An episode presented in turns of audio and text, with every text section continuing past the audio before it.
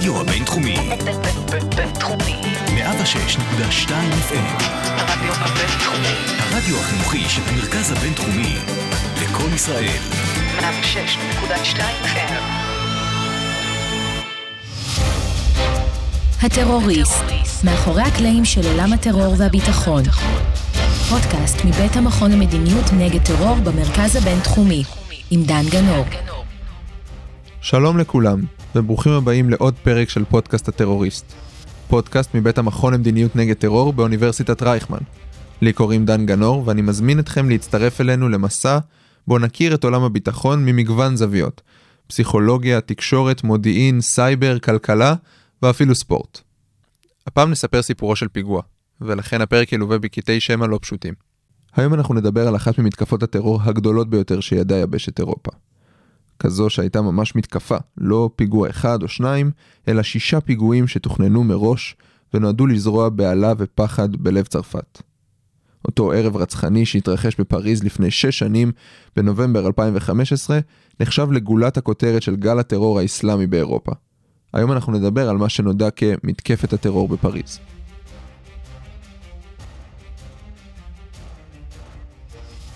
המתקפה הייתה חלק מרצף של גל פיגועי טרור אסלאמי ביבשת אירופה שהתחיל שנה קודם לכן, ב-2014. נדמה שזה היה ממש עכשיו, אבל נזכיר שבאותו זמן מלחמת האזרחים בסוריה הייתה בשיאה, המוני פליטים מוסלמים מסוריה ומעיראק מציפים את יבשת אירופה, וארגוני טרור כמו דאעש או אל-קאעידה מזהים מצע נוח לפיתוח טרוריסטים. עד המתקפה היו פיגועים בבלגיה, בדנמרק וגם בצרפת עצמה, אבל בהמשך הדרך גל הפיגועים יכסה את כלל היבשת ויגיע גם לטורקיה, גרמניה ושוודיה, ואפילו להופעה של אריאנה גרנדה במנצ'סטר. אבל מתקפה כל כך מחושבת, בסדר גודל כזה, 130 הרוגים ומאות פצועים, הגדולה ביותר בצרפת מאז תום מלחמת העולם השנייה, לא עלתה במוחם של גורמי הביטחון האירופאים. היה זה עוד ערב יום שישי, קריר ונעים בעיר האורות. כל אחד שביקר שם כנראה זוכר את התחושה. בתי הקפה והמסעדות שוקקים, מגדל אייפל מאיר ועוטף בחום את תושבי העיר והתיירים הרבים שהגיעו ליהנות משווקי חג המולד. ריח היין והסיגריות אפף כל פינה בעיר.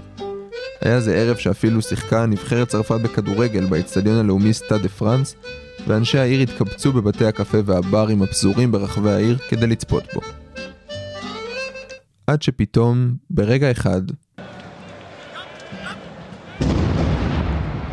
בשעה תשע ועשרים, שלושה פיצוצים עזים נשמעו בסמוך לאצטדיון והפרו את השלווה הפריזאית. שלושה מחבלים מתאבדים ניסו להיכנס למגרש הכדורגל, אבל באופן די תמוה הם ניסו להיכנס מבלי שקנו כרטיס. מאבטחי האצטדיון סירבו להכניס אותם, ואלו התפוצצו באזורים סמוכים וגרמו למותו של אדם אחד. במקרה, או שלא, נשיא צרפת דאז פרנסואה הולנד נכח באצטדיון ופונה תחת אבטחה כבדה. הולנד עמד בפני דילמה מיידית.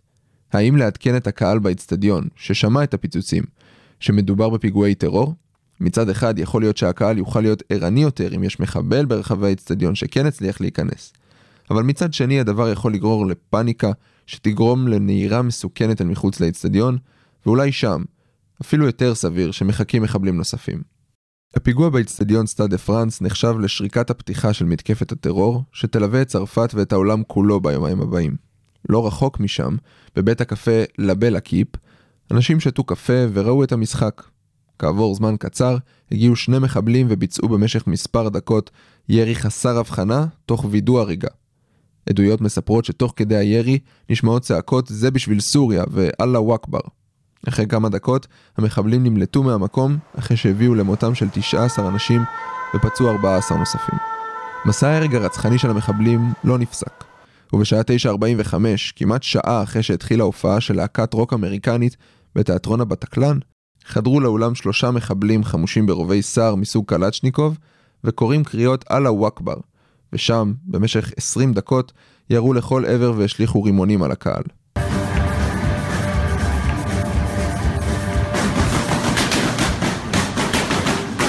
המחבלים כנראה חיכו למשטרה. הם רצו לפתות אותם להיכנס. אז הם ריכזו בערך 80 אנשים בסמוך לבמת התיאטרון, כשהמשטרה מחוץ לאולם מחכה לפרוץ. בערך בשעה 12 ו-20, כוחות הביטחון הצרפתים נכנסו לתיאטרון ותקפו את המחבלים. על פי גורמים רשמיים בצרפת, שלושת המחבלים הפעילו את חגורת הנפץ שלהם עם כניסת השוטרים. הפיגוע הזה היה הגדול ביותר מבין ששת הפיגועים של המתקפה. אז מי עשה את זה? זה היה אחד מאירועי הדגל שארגון המדינה האסלאמית, דאעש, כפי שרובנו זוכרים אותו, הוציא לפועל על אדמת המערב. דאעש פרסם הודעה בחשבונות הטוויטר ובערוצי הטלגרם המקושרים אליו. שם הסביר שהיעדים נבחרו במדויק, וכי מדובר בפיגוע הראשון שמבשר על העתיד לבוא. הבטחה שאכן קיים.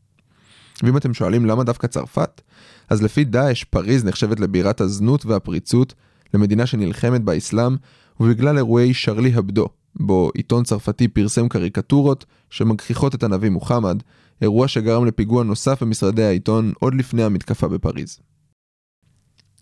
ומי האנשים היו? שמונה מחבלים, ארבעה בלגים, שלושה צרפתים ופליט סורי אחד. זה כל הסיפור.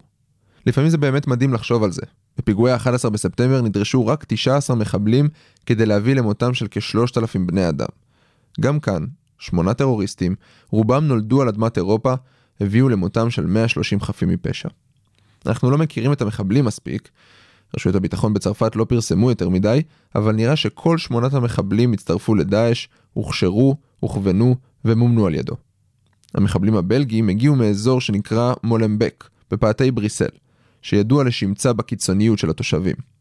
שבעה מתוך שמונת המחבלים נהרגו עוד באותו הערב, בין אם באמצעות חגורת הנפץ שלבשו, או בין אם על ידי ירי משטרתי.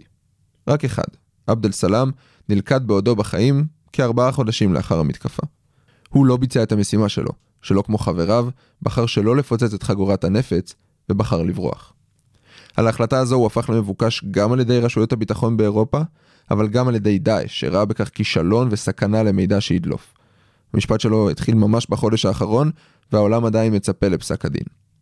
ב-18 בנובמבר, כחמישה ימים לאחר תחילת המתקפה, פשטה משטרת צרפת על דירת מסתור בסן דני, אזור פשיעה בפרברי פריז.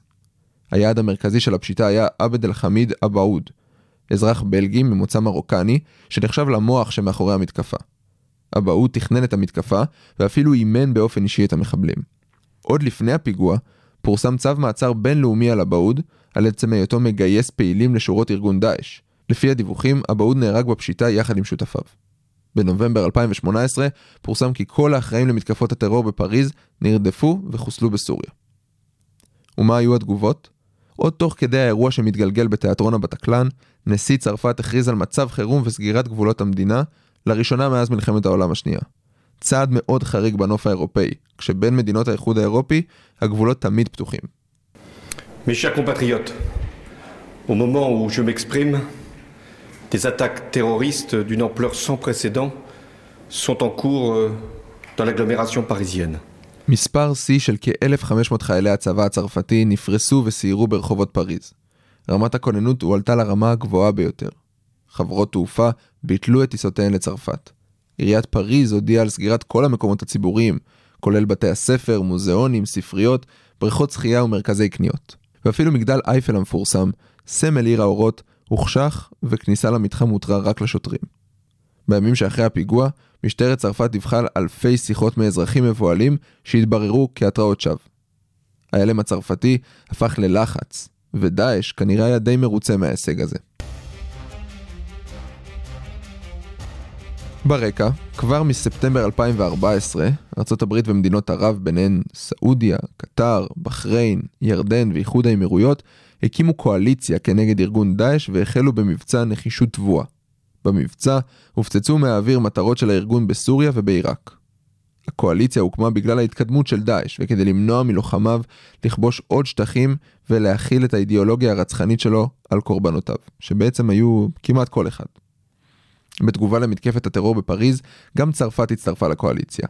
לאט לאט הצטרפו מדינות נוספות שהרגישו מאוימות מהארגון הקיצוני, כמו איטליה, הולנד, ספרד, בריטניה, גרמניה, אוסטרליה ועוד. אפילו רוסיה, איראן וחיזבאללה פעלו נגד דאעש, אבל מאינטרסים אחרים כדי להשאיר את אסד בשלטון. אירופה הנאיבית הבינה שהיא שוב בבעיה, והמלחמה בטרור חוזרת. אז האם בדיעבד דאעש עשה בשכל שביצע את המתקפה? אמנם אפשר להגיד שמתקפת הטרור בפריז החלה את תור הזהב של פיגועי דאעש ברחבי העולם, אבל היא גם הביאה לארגון את זעמן של מעצמות המערב. בסופו של יום, הפעילות המבצעית בקואליציה החלישה את הארגון והביאה להאטת קצב כיבוש השטחים שלו במזרח התיכון.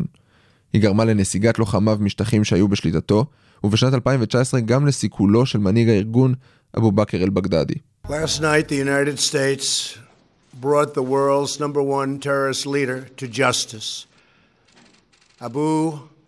Bakr al Baghdadi is dead. He was the founder and leader of ISIS, the most ruthless and violent terror organization. אבל דאעש לא הפסיק. תקופת הקורונה הייתה בדיוק מה שהוא צריך.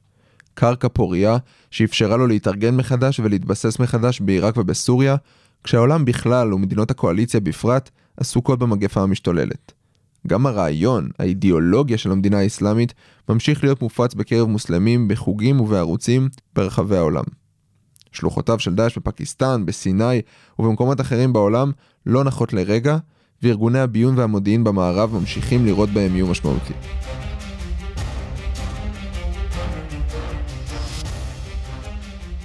מתקפת הטרור בפריז הזכירה למערב את כוחו של הטרור הג'יהאדיסטי, הפעם בדמות דאעש. ונכון שבשנים האחרונות נראה שדאעש קצת דעך, אבל כמו שזה נראה כרגע, הוא ממש לא הולך לוותר. תודה רבה שהצטרפתם אלינו לעוד פרק של הטרוריסט, נתראה בפעם הבאה.